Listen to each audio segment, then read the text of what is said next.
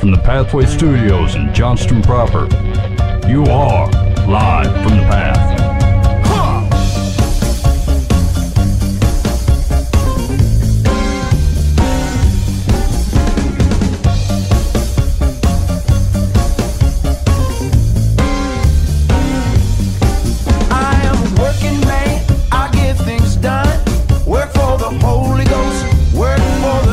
Listening to Live From The Path, coming from the uh, Pathway Studios here in Johnston proper.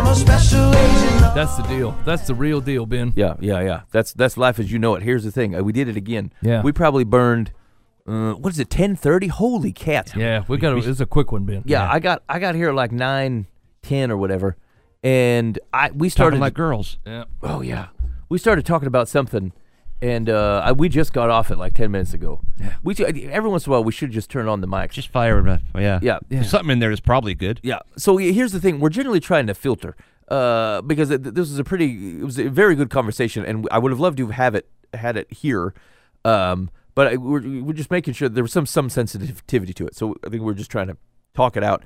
Uh, it will lack some spontaneity, I suppose, if we have it again. But yeah, it's just like telling the kids you had a great Christmas present, but yeah. You're not getting it. Yeah, but it's not going to happen. Yeah, it's like what? What a letdown. But, just yeah, just so you know, whatever you got here was the leftovers. We already ate the main meal, and we're, we're showing up with the cranberries, and you're like, oh man, that's it.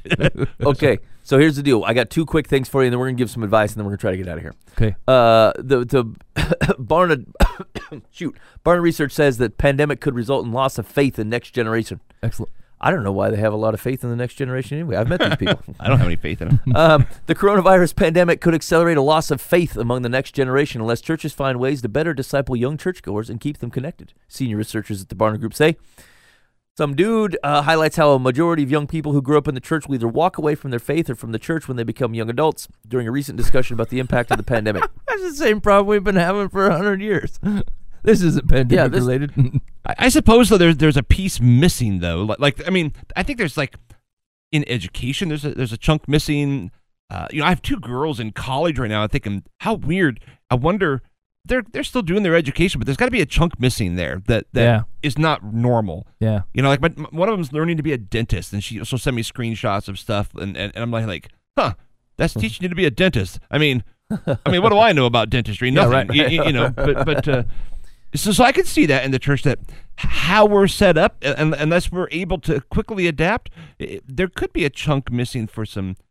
Those are pretty key times. I mean, yeah. eleven year old, I did this when I went. Man, that was life changing for me, and and and uh, so I, I, I'm, I'm not going to laugh at it yet. No, it's yeah. I think there is a the question is that like I mean this is the thing that if I had a, an underlying concern with um. the church stuff during the pandemic is that um, it runs the risk of putting it on equal footing with other forms of entertainment, uh-huh. um, we, we, which is, a, a, I think, a, a risk across the board. I, I think there are great ways that you can use uh, technology to otherwise s- support it. And I think, frankly, we should be thankful that we had the means to be able to do yeah. that when it happened. It's up to parents to do that. Is that kind of, I mean, there, yes. there's so much out there. Yes. Yeah, yeah, yeah, yeah. If you don't, as a parent, feel equipped. I mean, there's so much out there you could help your children with. Yes. To, to yeah. Because as I was telling my little thing, I thought, well, you know, it seems like most of my high school, I try, I was I was working Burger King Sunday morning. Mm-hmm. Because I was played football and did track, and it's like that was the only hours I could work. I had a car payment. I mean, yeah. you know, it's like that was it. And, and, and it's like, so I, I went months at a time without attending church, and I see, think I turned out okay. Yeah. I, mm. I mean, so eh, you could say, well, it was like a COVID gap, you know, it was like, ah, I could have fallen off. And it's, yeah, I don't know. Do you feel like so? Uh, so during those times, Dan, what? what um, where did I have to tell you what I did? Did well? I, I was going to ask. Like, did you? Were you feel like you were? Um, did that impact your your relationship with Jesus and your ability to follow Him? And did you have support from any other areas that I, weren't the church? I'm, I'm gonna I'm gonna be a little embarrassed here okay. because I, I like I, I would as far away from this doctrine as possible. But I, I watched Jim Bakker P T L Club every single night. Mm-hmm. Every single night. Yeah, and yeah, I get the interviews, and I and, and there's been stuff I think, well, that's kind of weird, but it's like he just, I just, I loved the God. Somehow, I think God protected me because like yeah. I just grasped the God part. Yeah, yeah, you yeah, know, yeah. like so all the stuff my friends were doing, like I didn't do any of that stuff because I was like, oh no, no, God, God, yeah. you know, He's with me and He loves me and He wants wants the best for me, and I'm not going to do that, and and uh, so for me that worked out really well. Right, but right. Um, I didn't have community at all. I mean, I had didn't never went to youth group as a kid. You know, I, I there's there's stuff. I went to Sunday school like elementary school years. Yeah. Uh, uh but there's like from junior high on, I, I never never nope. did. Dan, uh, Dan and Jim Bakker. I know, me and Jim. Me and Jim I even sent him money. I kept my little quarters, and I got a little P T L Bible. Hey, he got you just where he wanted to. I know. He's like, yes, sir. And my my dog you, needs a new bathtub. Burger King kid. Yeah. I mean, so so you, there's there's ways. There's ways. Right. That's my right, point. Right. Yeah. yeah. I, I, I mean, maybe to that point, um, I mean, this pandemic, it, it gets the weight you give it. And, like, I agree it's it's it's irritating, you know, and, and has yeah. some weight to it in, in certain aspects. Um, but but we we tend to do this. We're an exclamation point society, right? You know, like, oh, we'll never recover from this six, eight months or whatever it's called, a year. It'll probably be a year and a half by the time we're all said and wrapped up, or at least moving in a direction. And um, I tell you one thing, when it comes to children, uh, they're they're very resilient in this area. Yeah. And uh, they're not as worried about it as uh, adults are. Yeah. So, I, I mean, because we, we're looking at the long-term fifty-year future and going, oh, this this thing might... We don't even put this much concern in vaccines. You know what I'm saying? We'll test it on like two years' worth of guys. We're like, this is solid. That's so, you know, all right. Only to find out later it causes you a third ear to grow on the top of your head, you know, at year forty-seven. We don't care. We're shipping it out the door. But when it comes to our kids in a one-year pandemic, we're like, oh, they're forever... They're impacted. Missing out on everything. Yeah, yeah. yeah the whole world passing them by. Uh, it, it, not to say that you should ignore the problem. You do have to... Um, you know, it it really is your job to make the gospel authentic. They have to see it working. Yeah. And and what I like about uh, youth group is is, is not necessarily, like, I, I know all the things that are touted about youth group. The kids get together and they create their own community. These are good things. Um, but in my perspective, as a guy that runs a youth group, um, I get to reinforce what you started at home. And that leads to authenticity, right? It's not just my parents said so. Oh, actually, my, Mike says so too. And he's not my dad. And he's not invest. I mean, I'm, I love the kids and I'm invested in them. But like, I, I you know, I don't put them to bed every night. You know, I'm not, you yeah, know what I'm saying. I'm yeah. not following them around to make sure they got their homework done. I got no aim to have you act better. That's not my aim at youth group, and they know that because that's not what I'm there for. And so, the whole point of of having a Christian community and especially a youth group is it reinforces what they're taught at home. Now, the problem is, is if youth group is introducing things that are not being backed up at home. Now Mike seems like the crazy one, you right. know, yeah. or like Mike seems like he's taking things too seriously. And my parents say, this is not that big of a deal, you know? And so if you, the, the, the getting together in like a, a youth group capacity, or especially through the pandemic here, right. W- what you're, what you're missing out on is, is continuity of the gospel between God's people and showing that like, we're all reading from the same Bible. We're all believing the same thing. It's not just your dad that wants you to obey him. And he pointed to commandments every night. And this is why, right? It's it's it's evidenced in not only how your home is working, but how my home is working and how your pastor's home is working. That like, look, this is repeatable and it is good and God has given it to us as a gift and we should see it that way. And it is it, it gets pounded as being authentic the more you see it. So that that's what I would more put the emphasis on, opposed to, I mean, the theological, the deep theological truths are generally not coming from youth group. They we, we, certainly they're reinforcing deep theological truths, right? But like if your youth group is solidly discerning Greek in the book of Acts, you might be slightly overplaying your hand. Nope. Yeah. Ben. Nope. Tell me how you're a failure. Do you oh yeah, okay. David Kinnaman, president of the California-based Evangel I don't care. Uh, be- believe the pandemic will make this crisis of faith worse unless steps are taken. They said uh, the majority of young people who grew up in the church will either walk away from their faith or from the church when they become young adults. Um, and they, they so they were asked whether the pandemic will make it worse, and they says, I think it will. I actually think we're going to see an increasing number of people who've lost connectedness with their faith community with the usual rhythms and practices. I think that was changing anyway. Uh, well, yeah, and I think the, the, the data that they're talking about um, implies that those things aren't really keeping them there regardless. Yeah. Um, even though they had, like later on the article, they'll say, um, let's see, that that researchers believe that the group, let's, uh, oh yeah, um, we we think about habitual churchgoers. One of the things we know that makes them different from the resilient folks is that they have meaningful relationships at church. But that's not the same group of people, which is the which is the youth and the kids and the people, the young adults that walk away from the church. they're like categorizing like adults. Um, like those those rhythms don't seem to be the means of which the primary driver, which people stay anyway. And so I don't know that the pandemic will accelerate that in as much as like it will just reveal quicker uh, the fact that you uh, that this was happening regardless. Yeah. Because um, they're, they're really looking at the institutional church. Yeah. I, I mean, yeah, the, the, the programming and, and, and all of that, and not acknowledging that your relationship with Christ can survive outside that. Yeah. Um, a, an institution. I mean, I'm I'm yeah. big in the institution church. I, you know, I do one. But like you guys are in a home church. You know, it's like you you're, you're not like suffering right now. You're not like, oh, I don't know about Jesus. Yeah, right. Right. Yeah, yeah, I, right. I mean, it's like and, you have a personal faith. You know. And Dan spent years uh, working at Burger King and watching Praise the Lord. And, right. And uh, without going to a to a church and like right. there's a there's a path here. Yeah. Um, it's, and this is not to discredit obviously the the. the I think the rhythms of the church are great. Right. right um, right, yeah. But, but like, w- we do have to be careful to not overreact to to our own infrastructure as if it was the sinews of the church. Yeah, because God obviously can work outside of whatever our mind pictures when we hear the word, oh, the church. Yeah, yeah. And yeah, I, even even for a for a, a classic example, right? Like, I know for a fact that, like, there's a, I think it's all the ladies in our church, actually, they have a, um, they text each other all the time. all the time with stuff that they're praying for and stuff we can ask for prayer for and, and, and, and just overall great stuff. And because of that, we don't have like a, a weekly or a monthly ladies get together because we don't need one. They're already doing that. Yeah. Right. And so like some of the, some of the, the things that I like to extol the absolute non-virtues of, like technology, uh, for the most part, um, it has granted us such the ability to, to bring those things in a, in a consistent community, which is way more tenable um, than you would have had, say, we do this to pandemic thirty years ago. Everybody's living in the dark, throwing hand letters out, and you're catching news three days past. Yeah, you know, and yeah. so so where I, I think it's a it's it's a hassle, right? I don't I don't know that it's exactly a detriment. Yeah, and and maybe I should clarify what I, what I'm saying too. That that what I'm saying only works if you do engage on your own. Well, yes, outside yeah. of.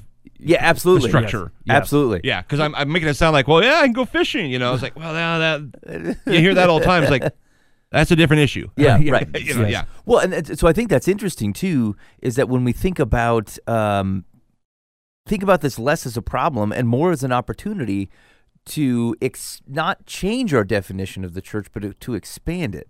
Like, does does the church meet on Sundays? Yeah, and I think we should continue to do that because it's awesome. Is is it is it right that the church considers uh, that it has habits and rhythms as a community? Yes, I think that is all good.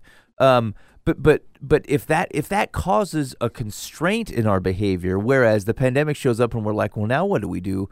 Well, then we had defined too narrow to begin with. And so, if this is an opportunity for us to look at our definition of like what the church is and how the church behaves, um, and how its same notion of those rhythms continues whether we are meeting formally or in in this particular location or whatever, um, like what a great opportunity for the church to, to potentially remove a blindness. That was un, that was unintentional, right? Like it's not because none of the stuff none of the stuff that, that, that was going on was wrong or bad. They were all good things. It's just too narrow, which is often the way God works. God said, like, totally, but big, but bigger. Yes, Ben, good, good, but bigger, yeah. wider, different, deeper. Um And so maybe, I think that's probably a, um, I think that's good. And frankly, I do wonder if if we can get that part, uh, not get that part right. Sounds is not what I really want to say. It's more so. It, can we, um, if we can broaden our allow this opportunity to broaden our scope, and it becomes more obvious and evident of the church being the church outside of its um, internal rhythms. Um, I wonder if actually you you see that um, the young adult thing change direction, because oftentimes, and this is a generalization, so don't hold me to this is everybody, but like oftentimes the complaints for for younger generations are, I don't think the church is actually accomplishing anything. They look at the world and they say, hey, this is um, we hear the words, but we don't see it. We don't see it actually happening. A lot of the time it's happening, just not in some kind of like way that you want it to happen. Like you want it to be more flashy. Um, it's happening in um, you know, the, people. we don't go in front of the church every every day and go, hey, we, we gave the Thompsons eighty bucks. Hooray for us. Like, someone just gave the Thompsons eighty dollars. In fact, they probably gave the Thompsons, Thompsons a quarter cow, and the Thompsons are going to eat that for a, for a winter, and you never heard of it. So, like, some of that stuff is happening, and you just don't know what's happening. Right, o- along with, say, strong marriages. That's right, right, right. We do, it's right, we don't do, we don't go like, hey, everybody, just a reminder, kicking tail on this marriage thing, thirty-five years. Nobody got divorced this week. That's yeah. right. You hear about someone b- being married for thirty-eight years, and you're like, okay, I mean, okay, congratulations. Eddie. Yeah, right, we see this all the time. But, like, that's a great, that's awesome. Yeah. Um, and so, like, some of that stuff's happening anyway, and, and the church is, it, it doesn't go around tooting horns, because, like, that's also kind of how we're supposed to handle stuff. But, like, um... But I would submit that, like, some of the gaps that they think they're seeing, where it feels like it only belongs in a specific place, that's not the it's not the building's fault. It's not the Rhythm and Habit's fault. It should be happening outside of those things. And if this f- allows that perspective to be seen, to say, oh yeah, they actually they, they couldn't meet in the building this week, but they things seem still still seems true. It's still true. They figured out a way to do something else. Uh, online's okay for that. Uh, they did a. a three hundred, four hundred person church ended up being in like twenty houses for a few weeks. Okay, but like, because it's real and true, this thing, this isn't the thing that that ties us up. And I think it's a false perception, because I think anybody, like, you know, no, no one feels, no one would say this is tying us up, but to the extent that people feel like it might be, this is a great time to show them that it doesn't. And for them to feel it and to see it, and for it to be tangible, and to church to be about the church's business outside of the the thing where they put us in a in a pocket. Uh, the church should be constantly surprising people. Oh, I know what you guys do on a Sunday morning. Oh, do you? We might be up to just about anything. I like that level of surprise from the church. A little bit of wink, a little bit of sly boots. Yeah, a, a little bit of pandemic as an opportunity. Yeah. You know, I mean, it, granted, it's it's cut down our ability to maybe show up at a building in a, in a, in a group of whatever, but like, we're still attending, um, you know, online services. And frankly, because this new pandemic as an opportunity has come up, we have an, a whole new avenue of ways of of showing God's love to other people. And if we get caught, I think that's the thing I'm defending against. I don't know whether these, these numbers are true, whether they're not, or whether yeah. they're leading this or whatever. The main point is, is that when we're faced in a new situation, we go, God, new situation, what do you think? You know what I'm saying? Instead of going, oh, this new situation is upon us, what shall we do in response? Uh, it, it's, a, it's it shows up as an opportunity. Yeah, yeah. Right? We, we have all kinds of opportunity to do things we would not have had the opportunity to do right. before. So, in fact, I, I dismissed this article out of this hand. Is good. Lord, this is going to mess up the process that wasn't quite working right. what, yeah. what will we do? Yeah, kids have been leaving the church for seventy-five years. This is going to make it cause them to leave. No, they're really going to leave. yeah. Like, they super mean at this time. Yeah, for reals. yeah, may- maybe I just don't like... Here's the thing, is like spending any amount of time worrying about this, uh, it's putting an awful lot in your own hands. I, I don't know what you... What are you going to do different? What do you think you're going to do? Get ahead of the curve on this thing? Or whatever, you know, yeah. pandemic-proof your place? Right. You're going to come up with the world's greatest idea in the next three weeks and cap- totally capitalize? Like, just be, do the church stuff. Be the church. Yeah, be the church, do the church stuff. And here's the thing. Uh, wh- whatever, the true colors here. But, like, to the extent that you're being the church and there's groups of people who go, nah, I mean, what are you going to do? Uh, your only job is to be the church. If if the if the building tied you up, then we need to re-talk about what it's like to be the church. But I, I actually don't, I, I think that's not as big of a deal. I think it's an easy thing to be like, oh, they're focused on the building.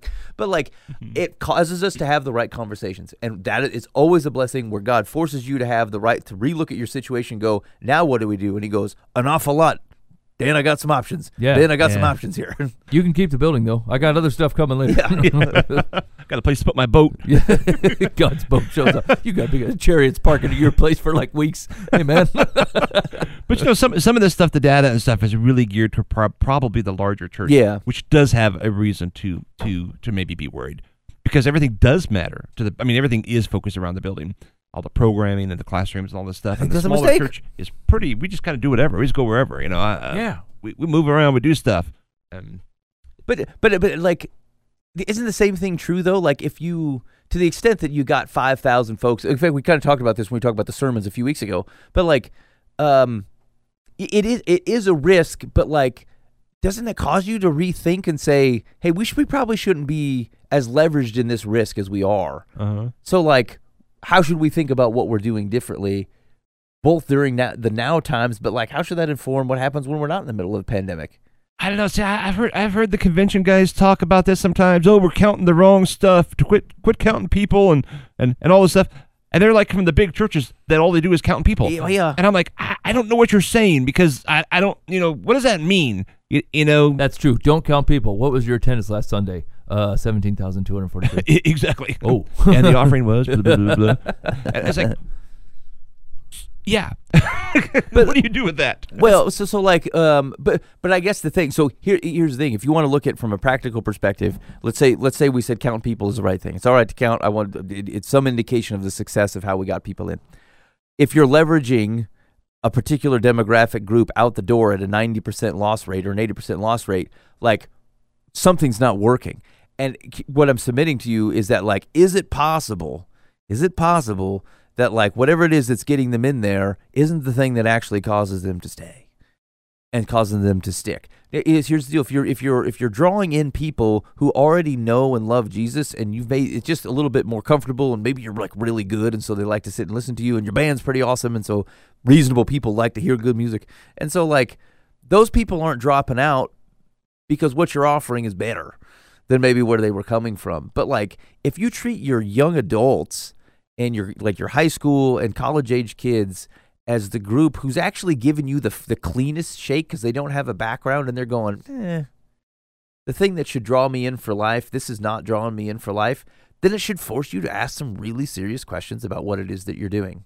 Um, and I think that's not that the pandemic, again, I personally think starts to touch on some of the things where they look at it and go, nah, this feels kind of like a, This feels like a show. No one else, no one's intending to put on a show. They're trying to do the very best they can for Jesus. But like, there's just there's a whole generation of which I'm at the tail end of one, and I think the one that follows mine are like, eh, eh, it looks a little showy. I just don't. I don't know if this is real. This this seems like a production. Um, you know what doesn't look like a production? When the church can't meet in a building, the church still meets. Um. This is where the T V, the, the going online thing can be, it can be hit or miss. I, I think for smaller churches, it's probably awesome. And they're like, wow, cool. We, we still get to do this. And they don't miss out because they were in that. I think it perpetuates something that's probably true for larger churches. Um, but I also think it's a heck of an opportunity. I, I think it turns the tides for the larger, for the larger. I tides. think they're going to have a hard time shutting down the live stream because they're going to want to. Like when things lift and they're like, we got to get everybody back in the seats and meet as a community. And they're like, we're going to stop live streaming. Well, I think people are going to be angry. I think a lot of that stuff's there for good. Yeah. I do too. Yeah. You yeah. think they're going to keep the live stream? I think churches were doing it already. Yeah. Mm. You know, it's just another front door. So, I mean, so it wasn't such a hard transition for them. Yeah. Mm. Yeah. I don't think it'll, uh, and I don't, I don't know. I don't know that it's, um, I don't, yeah, I don't know. I like, I think there's a lot of value in, in in-person stuff. Are there situations where like, Is it like people are going? This is how they're going to interact with you. Yeah, is it possible? I mean, uh, Dan was a, a a virtual community member with uh, Bakker for years, right? And like, it was no, it didn't, it didn't rub hard on you, right? Yeah, it didn't yeah. create a bad situation for you. Yeah, yeah. I mean, yeah. I mean, I had no connection, obviously, but but uh, right, it was yeah. I, it, Fed me. You got to know who you are, I guess. Like, yeah. you might be able to sustain without that. There's some people that, like, no, seriously, you're just not a person who can't sustain without, phys- like, yeah. in person with people. You got to go.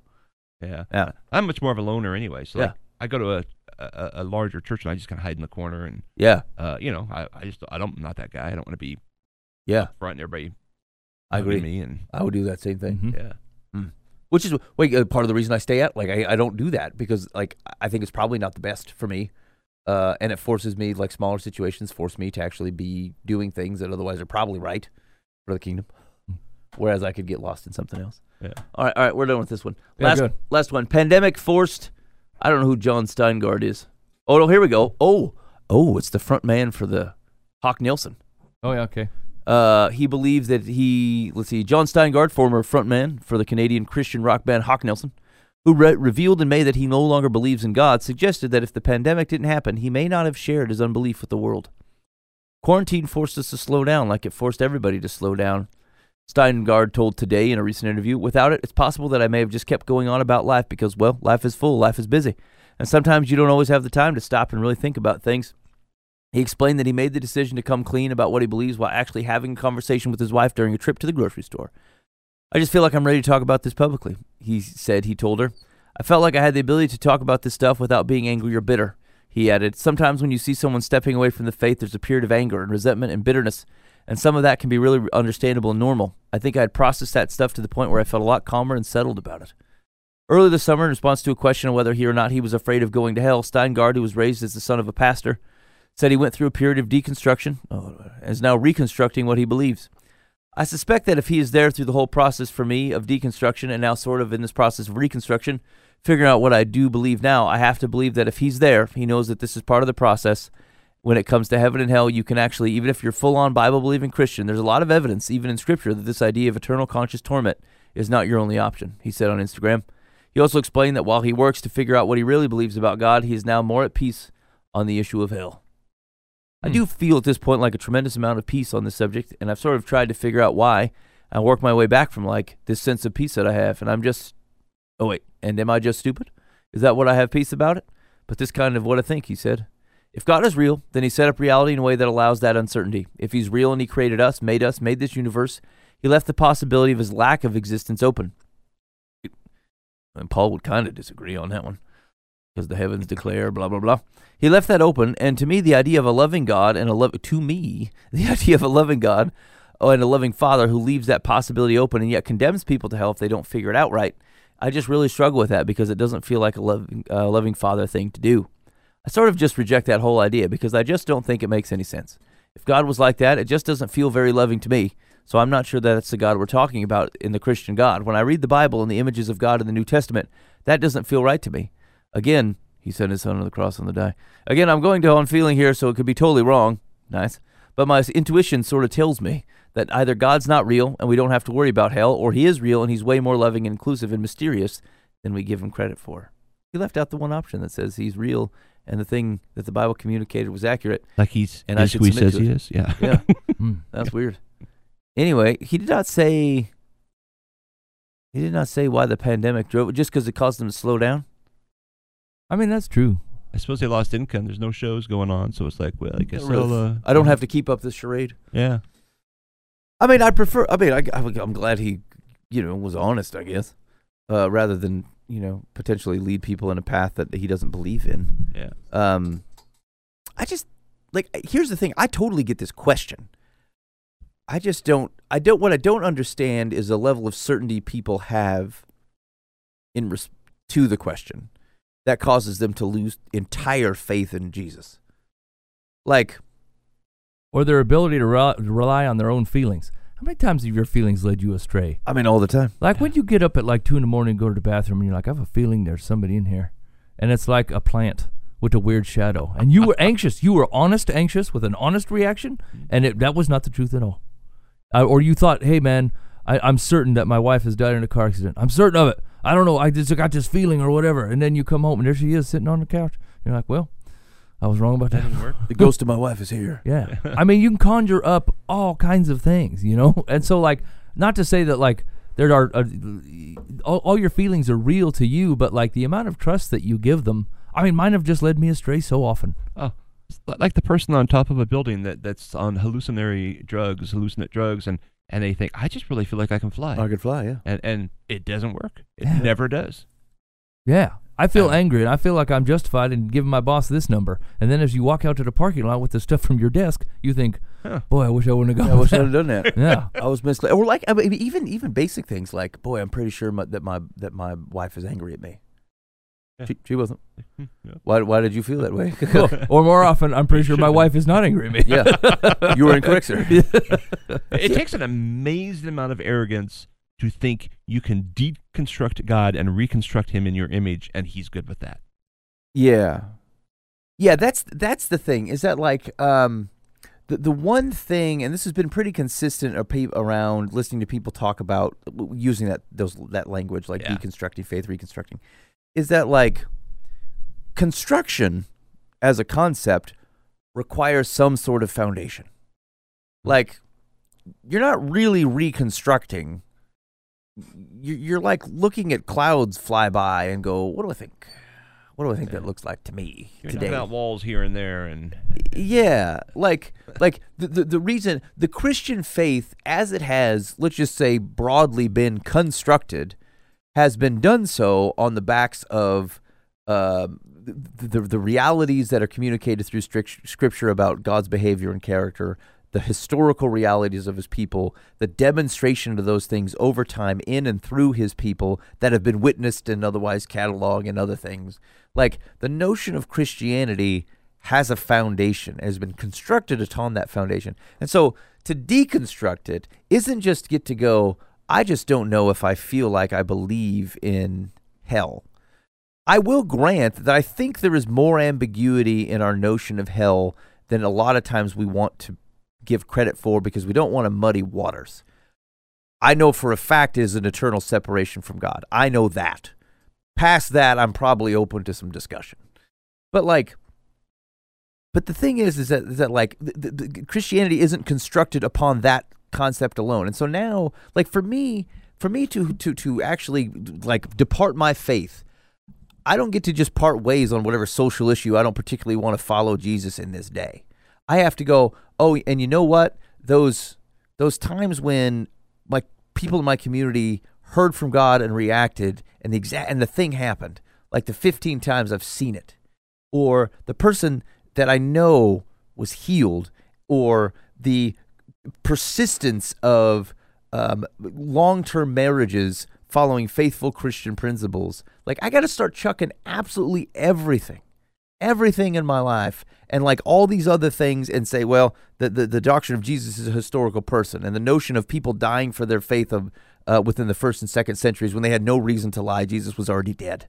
Like, these are all things I have. I don't just get to throw out, oh, I just, this concept, I just don't have a firm grasp on it. And the way that you asked that really made me think, and um, I just don't think God would act that way. Like, it's not that easy. It's disin- it's disingenuous. Just like it's disingenuous for me to reject someone else's um, to, to reject someone else's religion. I do believe, I, like, I believe Christianity is true. I know enough about other religions to have competently thought about it, so I don't just go, oh, oh, well, I just don't want to because I don't feel like it's right. Like, I'm in the search of truth here. I think God is on the side of truth. I think He'll show it, and so. Like, it's just, it just seems disingenuous to me, and I think, especially with the level of influence like a guy like this has, like, I get that it was probably hard, it was probably hard on him, but like, just because it's hard, and just because on the other side of it is some sense of peace, didn't make it true. It it didn't make it right, and like struggling with the notion of of sin that causes separation from God, and there being a consequence to that, and but the, but a path where we don't have to bear it on our own. Like, I'm not saying these aren't things that humans wrestle with. God's ways and nature are probably things we're not going to implicitly just come out of the womb going, yeah, I totally understand and am on board with all of this stuff. That's what makes Him God and us not. That's what the presence of sin in our life influences. Like, I totally get all that. But, like, you just just because something seems difficult doesn't mean you get to go, oh, well, I disagree with God on this one, but, like, God, uh, I'm just going to throw the whole thing out. I mean, the thing is, is, is, is like this hell conversation, it comes up a lot. Yeah. Right? And and the actual truth of it, where you're, what does he say? He says, it tells me that either God's not real and we don't have to worry about hell, or He is real and He's way more loving and inclusive and mysterious. Here's the thing, He couldn't be more inclusive. Uh, it is your choice. That's the inclusive part. I will welcome absolutely anybody to my kingdom. This is the way my kingdom works. Everybody is invited. Uh, the loving God gives you a choice to say no to that. Right? It, it's it, even if you want to acknowledge hell or not acknowledge hell, if you say, God says, I would like for you to be with me in my kingdom uh, for eternity. Please come in. And you say, I'm not interested. And God goes, okay, I'm sorry to hear that. But okay, it gets to be your choice, right? And so you made the choice to be apart from God for eternity, and God honored that choice. That uh, does not sound like it's being Uh, not inclusive. That sounds like He made the offer to everybody and said, look, I paid for your admission. You're welcome to come in. This is the way the kingdom acts. This is how we handle ourselves in the kingdom, and, and this is what's going to work best here. And you said no. And you just said no. And and and like, I get what you're saying. You're like, I, I feel like I'm being punished. You're not being punished. You're being, your choices are being honored. honored. Yeah. Yeah. Right? Yeah. Which is more than like a God who is who is not loving Uh, would not honor your choices because He has zero respect for you and, and, and, and doesn't give you any place of honor, right? That is not what God's doing. God is elevating you higher than your level, honoring your choice, and to his, his, to his own sadness, right, uh, that you chose to not be with Him. But He honors your choice unless you have that, and then you call that a consequence. Um, that is uh, not the right way to look at it. It's not even an accurate way of looking at it. The accurate way is He's a God of choice because you cannot have love without choice. And so if you want to love and you want to follow God, then that gets to be your choice. If you do not want to, that also gets to be your choice. And he honors that, even um, if it's to your own detriment. And like, that's your whole life, friend. You got to choose that. And so like, I, I, I have a hard time listening to this non-inclusive talk, right? Like that God didn't didn't open it up for everybody. You know, that's like that's like opening up a play place, you know, from for, that was designed for ages zero to seven, and then here comes twenty-two-year-old, three hundred fifty pound linebacker man, and he's like, I cannot believe they will not let me in here. Look, you can come in here, but you're going to break everything. You know what I'm saying? Like, uh, you know, that's a terrible example. You were allowed in when you were six, maybe. Yes. I, that was the bad well, but, but th- th- That was I, a bad example. So, but, uh, I, you know, I guess I guess you know what I'm getting at? Like, like you were you were offered the chance to come in, and you said no. Well, yeah, think of it like, uh, and this is where the example of like, hey, it's, uh, I don't think a good father would act that way. Like, if I were, let's say we were giving away pie at the, after after dinner, and I and I told my, my oldest daughter, I said, hey, man, come get a piece of pie. No, I don't want one. I said, okay. I mean, it's pie. There's pie out here, man. Come on, come in, have have one. I don't want one. What am I going to do? I'm going to go take her off the couch, pull her by the hair, and say, you will eat this pie? Right. I and bought like, the pie. It's ready to serve. I got it right. out. It's on the counter. It's yours. I think, so like, it is totally a dad thing to do to go, look, man, I gave you two cracks at this pie. I'm going to eat this pie. You, you, I, I offered you something really good, and you didn't want to get off the couch. You didn't want it. You said you did not want it, and so I ate it. Or yeah. gave it to somebody else. Right, right. Yeah. And this pie is perpetually good until you die. And I, the offer is there. And you can have it any time between now and then. And it will symbolize that you are now part of the family. Let's do this thing. No, nope, nope, nope. nope. And then you die and go, I cannot believe I didn't get any pie. Yeah. This is junk. What kind of dad wouldn't force me to eat the pie or would offer me pie to begin with? Like, I don't understand what the critique is. Yeah. Yeah, that's a that's a that's a very I can't I can't even think of a way to describe it, but like a like a, it's a it's a consequence that you chose, right? And like a, a it's a systematic of the way that we are. Like, I can't believe they're forcing me to blah, blah, blah. You absolutely chose to do all this. You every every choice you've made up to this point in your life, any situation that you've had enough of, or you're mad at the world for, you think everybody is treating you poorly, like, every choice you've made up to this point has put you in this exact situation. And like, and now you're you're you're angry at the world. What I don't want him to blah, blah, blah. You, I mean, boy, you're really just abdicating your entire responsibility in this whole thing. All you had to do was accept the pie. That's all you had to do. Yeah. Is say, that's what I have to do? What's the rules? Well, when you come in here, you got to sit down, you got to put a napkin on your thing, and you got to eat with a fork. I, I prefer if you don't eat with a spoon. It causes all kinds of wreckage. Well, I'm bringing a spoon in here. Now, hold on. That's, that's not what's going to happen. You know, like, that's the kingdom of God. God says this is how it works at the pie table. This is how we live. This is what we do. And you said you did not want no part of it. And then you're like, I can't, God won't let anybody in with a spoon. Well, it's his place, you know? Right, right. And he knows that if he lets a bunch of spoons in here, things are going to go poor. And so he says, no spoons. And then you're like, but I want a spoon. I want to be special. I want to be the guy that's coming here with a spoon. And like, God says, look, it's not going to work if I let everybody have a spoon. And you insist on rocking in there anyway. It's like just complete misrepresentation of the way the gospel works. I'm going to deconstruct this pie, and I'm going to make it bread pudding. Yeah, and that's what I want. You ought to like me liking bread pudding. I want bread pudding for all my days. It's like, what? Yeah. I, I think it's it's less irritating. I don't know. It's it, it's just irritating. Right, it's coming to, coming to the conclusion that, that my oldest daughter goes, yeah, based upon, I, I just don't think my dad would ever, you know, not have me eat that pie, even though I said no. So I don't think my dad's real. He's fake dad. Fake dad. He was never in the kitchen to begin with. He right. didn't force me to eat the pie. Yeah, yeah. I'm gonna, I'm gonna ignore everything. The fact that my family interacts with him. The fact that I have numerous years in relationship with him. I'm going to chuck that out because of this pie thing, and uh, he wasn't real. Like, it's just a weird, it's a weird conclusion. And, like, I, you know, like, I've done plenty of, plenty of apologetics research stuff. Like, I, there are plenty of really good questions that people have for God. Tons of them. I have them, too. But, like... This is not one of them. No, it's it's not. Like, here's what this is what I'm saying. Like, hey, man, I, I just, um, uh, it's it's a perfectly reasonable question to go, like, my understanding of love... Uh, and, and, and, and this consequence of being eternally separated from Jesus, like, I'm having trouble. Can you help me? Like, it's an answerable question. Probably less callously than we just approached in this pie example, but like, it's the it's a reality. No one likes a no one likes a harsh reality, but it's only harsh if you said no to the pie. Like, that's what I'm saying. You you, you we've misled the question. Boy, why would God send someone to hell? I'm like, why did you choose not to eat the pie? You could have right. just eaten the pie. And then we didn't. Yeah, God didn't send you anywhere. You yeah, chose to go. You like walked through the door. For everybody. You said, "I don't want no pie. I'll take this chasm over here." Ah, oh, man, don't take the chasm. Don't I'm take telling it. you, don't do the chasm. So, ah. so like that's that's the that's the thing is that like um, Uh, just be, if if you've got doubts and stuff, like I like, like we've talked about this before, embrace them. Like, just ask the question. God's not afraid of the questions. Um, you're probably not the first one. In fact, I can guarantee you're not the first one to have this particular thought. Most accusations that I've ever heard someone level against God from the staunchest atheist have come out of the mouths of the minor prophets. Like, they just, like, God, where were you? Yeah, David would do the same thing. And to check, read your Psalms. Almost God, uncomfortably. Yeah. He'd read it and go, now, David, listen, I don't think you should be really talking to God this way. That's right. Wait, step back there. He almost said, I don't remember which Psalm it was, but like, what it brought to mind the accusation against the gods who didn't send the fire. Uh, Elijah was like, God, where were you? What were you doing? Were you off doing such and such? Uh, because Israel awaits. We've, we feel like we've been abandoned by our king. And like, you're like, well, look at that guy accused God of like totally leaving him be and like not fighting for the side of justice and abandoning good. Like, God's people have gone through this over and over again, and it's in the scripture that it happened. Mm-hmm. So like, totally ask your questions, but like, don't, I guess I would, like, if you're going to be, let's just at least be intellectually honest here. Let's be, let's be true that you can't just forego uh, responses just because you feel like something. Like, it's it's just not.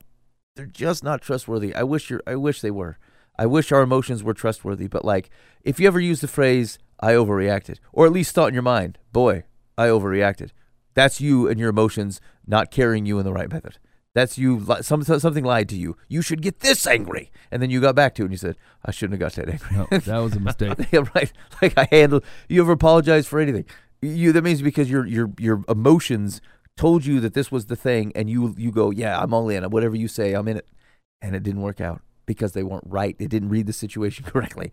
And so I think that's what we're asking you to do, is that like something that is of this much consequence. Uh, Hawk Nelson. That's the, wait, that was that's that's the name of the band. That's not yeah. the guy's name. Uh, anyway, like, like boy, I, I had a feeling. Just doesn't seem like enough to be like, well, thousands of thousands of uh, years of history and, you know, evidence of the active Holy Spirit and Christians and changing the world with good stuff, and it seems like a lot to throw out because you felt like this particular question was unanswerable. And I'm going to grant you, like, thirty percent of the books on the Christian bookstore shelf are trying to deal with this particular question. So, I mean, I would also ask, how far did you look? Right. We've been talking about this for a long time. All right. You, you ready? List- what? You ready? Yeah, yeah. Oh, yeah. We got time for one. Those those went longer than I thought. Just one? Uh, what's that? Yeah. Okay, hold on. We'll do yeah, I mean, I don't care. You can do two if no, you two. Okay, here we go. Okay. Dear Life from the Path. Every day when my husband comes home, he takes off his shoes to relax. Yeah. He works hard outdoors more than ten hours daily. His feet smell horrible. Nice. Unbearable to be around. We have tried insoles, baking soda, foot sprays, and even health checks, which helped but didn't get rid of the problem. He gets offended when I ask him to change his socks and wash his feet. To him, I'm out of line to continually point it out, but I can't even sit in the same room with him. Help. Uh, yeah. I mean, he should change his socks, man. Yeah. Just because it ain't funking him out doesn't mean it ain't funking others out. I grew up with a brother that, yeah, you, you could walk in the door and go, oh, oh, no, no, take, yeah. Robbie get, is in the room. Yeah. Just, yeah. Yeah, they smelled like Fritos in his situation. So, but still, I was like, no, yeah, get those out of here. I used to have my brother stay at my house sometimes, and, like, it smelled like a cat peed in there. Yeah. I'm like, good night, man. Those go outside. Those, you can't do that in here. And uh, and uh, he took it well. You know, he put him outside and then went and washed his feet, and everybody was happy, you know. I mean, he must know. I mean, it's, it's your feet, right? And maybe you get used to it, but still, like, you, you kind of know. Like, if you hear it a lot, it's like, huh. Yeah. Um, there must be something about my chemistry that makes my feet smell. I don't know. I mean, it. I'm not to say that, like, I, it's not that I don't understand the guy's opinion. Like, every day you get home from work, and you're like, man, I just need to be, I'm just glad to be home. And then the first thing out of your wife's mouth is, huh? Your feet stink again. Hey, now. Now, here's the thing, though. That wouldn't be his everyday experience if he just said, when he shows up, I'm going to sit down and change my socks. Yeah. I don't think it's a I'm going to take them off in the garage before I get in the house. Yeah. yeah. However their house is I set stink. up. I stink. I'm going to fix this. Yeah. I mean, what if it's like ten below outside? Got to pull off the boots and socks outside? I mean, put them on a porch. Hmm. Here's the thing. I think there's options. Now, plastic I, bag, wrap I, them up. If I were her, I would expect every three weeks or so, like, especially he's working ten-hour days. Sounds like he works hard. He's going to forget every once in a while, and, like, you're going to have to say something. He's going to be like, ugh, and be irritated. Yeah. I get it. Yeah. I get it. You're working hard. But, like, certainly it's not unreasonable for this man to recognize that his feet don't stink. And he he should go inside. And here's, maybe she sets out a fresh pair. Maybe it yeah. matters a lot. Yeah, maybe you could help Set him. Set some out for him. Yeah. yeah. Here you in go, fact, man. Play it off like an Epsom salt bath. They're like, why don't you put them uh, them hard-working feet inside this Epsom salt bath and let them let them massage a little bit. Yeah. I mean, you don't have to, like, trick them or anything, but they're like, look, right. we're gonna, both going to get what we want here. I want right. that stuff to go away, and then uh, you get to have a nice little foot massage right now. Yeah, there's some fresh foot mittens. Make this happen. Yeah. Yeah. Yeah, yeah, yeah. yeah. So I would. So our advice to her then is uh, you're not being unreasonable, um, but but try to find a way to, to make him feel um, loved in the process. Yeah. Um, like, because he's he, again, you've described him in such a way that he feels like a sounds like a, a de- decent dude. He's a hardworking man. Uh, he probably does just want to relax. Now, frankly, if he's allowed, if he's going to leave the house and work ten hours and work hard, the extra forty-five seconds to change his socks cannot be the straw that breaks right. the camel's back. Right. That's not fair to you. Um, but you help him out. Like, just you want him to change his socks, get some down. Maybe set him out for him. If you're going to be home, it's an extra step for you, but you're asking him to take an extra step too. Just meet him halfway and see if you can get him to a good habit that way. Yeah, I agree. Uh, let's see. Secular says, there is a name for your husband's very common medical condition. It's bromodosis, and it is fixable. It's the result of sweat and the growth of bacteria and possibly fungus. Your husband should discuss this again with his doctor. Directions for treating his condition are also available online, but they are longer than my column can accommodate. Do a search on with healthline dot com would be a good place to start. You should also carry an extra pair of shoes and socks and change them in the course of the workday. Let's hope that from now on your husband will put his best foot forward. Hey man, if you sent me an extra pair of socks and shoes, I'd be super irritated. Changing your shoes in the middle of the day is terrible. It's terrible. Uh, I mean, changing the shoes at your house at the end of the day seems Mister Rogers-ish, which means it feels like slightly acceptable. Having to stop, like, I, I have in my mind he works some sort of, like, construction or construction something. or something, yeah. yeah. And he's like, time out, boys, got to swap out because I got to stink of digits. Like, yeah. that seems a little odd. They If they don't... What keep... if you end up stinking both of them up? Now you're out your extra pair of shoes. Yeah, you just doubled your work. I'd save it. Yeah. I'd, I'd save I'd do it at home. Hmm. And and frankly, I, I, that's that's some terrible advice. Hey, thanks for writing to me advice. I suggest you Google it. Love me. yeah, there's got to be some foot powder or something that can help with that. But yeah, I mean, I'd overdo it. Whatever the experts have said, double it. Yeah. See how that goes. Yeah, yeah. Okay, last one. Ready? Yep. They're live from the path. Since the coronavirus lockdown began, my wife and I have been cooped up together all day, every day. Though we have lived together for thirty-five years, she's now discovering that, quotes, that I, quotes, don't cook vegetables correctly. It goes without saying that I'm no longer allowed to prepare the entrees. I don't sort the trash the way she thinks it should be, so I can't take out the garbage without her first inspecting it. Not only do I not wash the dishes properly, I don't even wash my face right. Thus far, the only thing I seem to be able to do is to go to the restroom without her supervision, but I lock the door now just in case she decides to kibitz. I realize that during the tense time, people feel a loss of control over their own lives and try to compensate however they can. I'm able to hang out onto my patients almost all the time, but occasionally I want to either scream uh, at her or look for an apartment of my own. Do you have any advice for either or both of us? Mm-hmm. Th- I, this is like your first year of retirement. I mean, I mean, yeah. when you're like, hey, we're suddenly back together like when we haven't been. Uh, man, it, enjoy the fact she's cooking. Yeah. I mean. And you've always, it's a done, win. You've always done this stuff wrong, right? Yeah. This is not new. You've been doing this wrong for years. Uh, yeah, I mean, this gets real hard, right? Especially, especially with moms, right? That have that have that have had kids. They're used to paying attention. You're you're an added kid mostly. Yeah. They're they're looking over like, is everybody's laundry done? Is every you know did everybody get this up? Like they they they take their responsibility very seriously, and it's very hard for them to just turn that off, you know, at at the drop of a hat. And so the fact that they walk around and they're like, look, uh, you're not. You're not washing your face right. And those vegetables cannot be cooked the way that you're cooking them.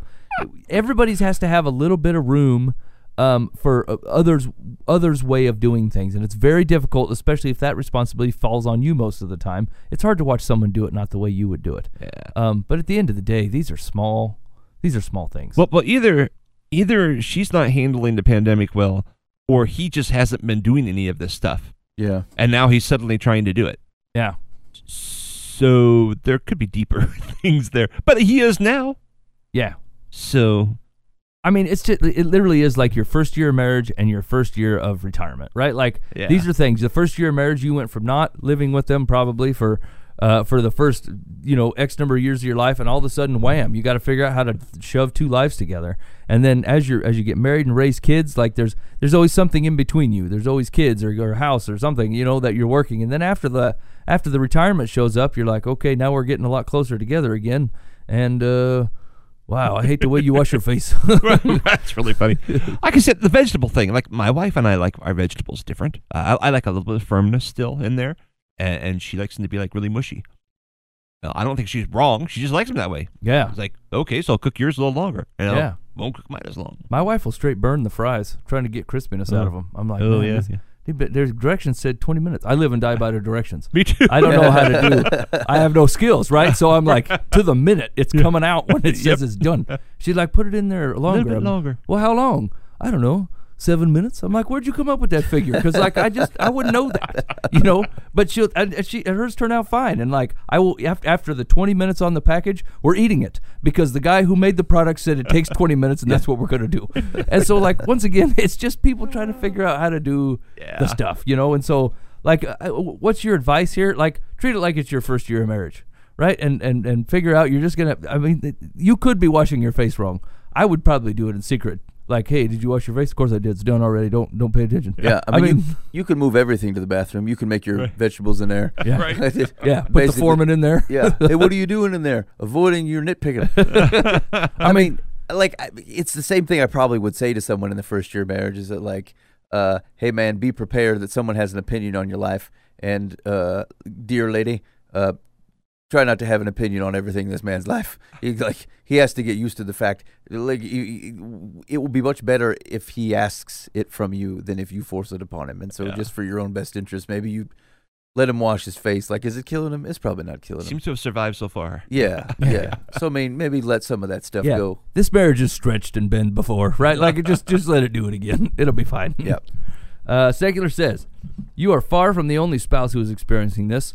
Your comment about your wife's hypervigilance and fault-finding being her way of coping with her anxieties is perceptive. If you haven't talked with her, calmly, about how her behavior is affecting you, please do it before you explode. Being cooped up all together all day, every day isn't healthy for either of you. You both should be getting out separately for at least thirty minutes of walking. sixty could be even better. And sunlight every day. Man, I if mean, I had just known, marriage counseling is wasted. Are you walking and getting sunlight? Because separately? I mean, you could go on a walk together. I don't think whatever these situations preclude you from enjoying a nice walk together. No, because then you'd be like, do you always walk like that? With yeah. like that sort of half shovel? I hate that. Are those the shoes you're going to wear on our walk? Those are your good shoes. You dummy. Yeah, good luck there, friend. I mean, now, again, to this fella, if she's there to talk to you about washing your face and you continue to do it wrong, I mean, you could just learn after the first round, like, I know what shoes I'm supposed to wear, what I'm supposed to go out. Like, I wouldn't make that distinction on my own, but my wife goes, you're supposed to wear these. I'm like, done. I will only make that mistake once. And then it's smooth sailing. Yeah, yeah. Actually, to be honest, friend, if you've been married for like thirty-five years, what are you new at this? You know what I'm saying? Like, if your wife says you're washing your face wrong, just adhere to her way of face washing. There's no way she's having you do it less, right? There's no possible way that she's having you do a worse job. She's probably always calling you to do a better job, and you don't want to do it. So, like, of all the things, I've not met a wife. People are like, my wife is always nagging me. She's never nagging you to do something lazier than you're currently doing it. And so, so the odds are you're probably halfing it out anyway. Right. So just accept her encouragement to do a better thing and scrub your whole face. And, and just get it done. uh, I don't want to. Yeah, I don't want to. You know, hun, you spend too much time washing your face. Says no wife ever. Yeah, you know right. what I'm saying? uh, last thing. Uh, the exercise and change of scenery would not only be healthy, but may lower both of your stress levels. However, if that isn't sufficient, the two of you should discuss what's going on with her physician. Yeah, that sounds right. Hey, we need to go see your doctor. There's something wrong with you. Good luck with that one, friend. Holy cats, no. No, don't do that. That's the worst advice I've ever heard. I think I think there's something wrong with you, to be honest, yeah. on this face thing. Would you like to go see uh, your physician together? He doesn't cook the vegetables yeah, right. Yeah. Yeah. I'm trying to see what the doctor would be like. Yeah. He's like, I ain't got time for this. So you're saying he's eating vegetables? Yeah. This is great. I tell you what, I've given steroids to somebody, so who, who wants it? Yeah, I mean, I know these taking walks together wasn't working out for us, but I think a trip to your doctor to get you straightened out would probably be helpful. Yeah. How much going to sail? How much sunshine have you been getting? Like, tell me in nanometers. How much sunshine you've been taking in? Because it's very important. eight hundred fifty luxes every day. All right, you've been listening to Live from the Path. That's terrible. Don't don't do that. Don't do that. Don't ever try to tell your spouse that you think we should go see their personal physician together. Yes. I don't. For I mean, for any unless it's a health reason, and they're being real stubborn. But this here is a, this is a marital yeah. with knick-knack. Not yeah. even a dispute. It's just a knick-knack. Like even there's something like, hey, it's, it's a giant goiter. What do you think about getting that looked at? Start there. Yeah. Like let them offer and say, yeah, you know, I should go to my doctor. Okay, yes, I agree. Yeah. I mean, unless like, I mean, I can see the guy right now. Hey, man, it's the only part of my face I don't have to shave. Look at it. Don't grow no hair. Yeah, yeah. I love this thing. I'm going to leave it. Yeah, I called it Steven. Me and Steven are staying home. All right, you've been listening live from that. Thank you for hanging out with us. Really do appreciate it. Uh, hey, if you got complaints of the show or you love it, uh, which is odd, but we do appreciate you guys who do. Uh, the line is five one five, five one seven, zero zero eight five, five one five, five one seven, zero zero eight five. I'm going to tell you a secret. I actually uh, personally love the show. I, I listen back to it, and I find enjoyment out of it, mm-hmm. even though I was there. Yeah. And I think to myself, oh, actually, yeah, that's all right. I laugh out loud, and my wife finds me ridiculous. she'll, she'll like, what are you laughing at? And then I have to go, well, I was listening to the show. Actually, I play I play a game with myself called Is Ben Still Talking? Oh. And I, like I'll pull up to the drive I'll drive through window and turn the show down, and then I, and then after I order, get the food and pay and leave. I'm like, is Ben still talking? Chappelle. It's it's really fun. You should try it. All right, all right. That's uh, ten points every time you're right. Let us know your score on the complaint line, five one five, five one seven, zero zero eight five. Uh, we will see you next week. Uh, in the meantime, be faithful means God will handle the ends. You've been listening to Live from the Path.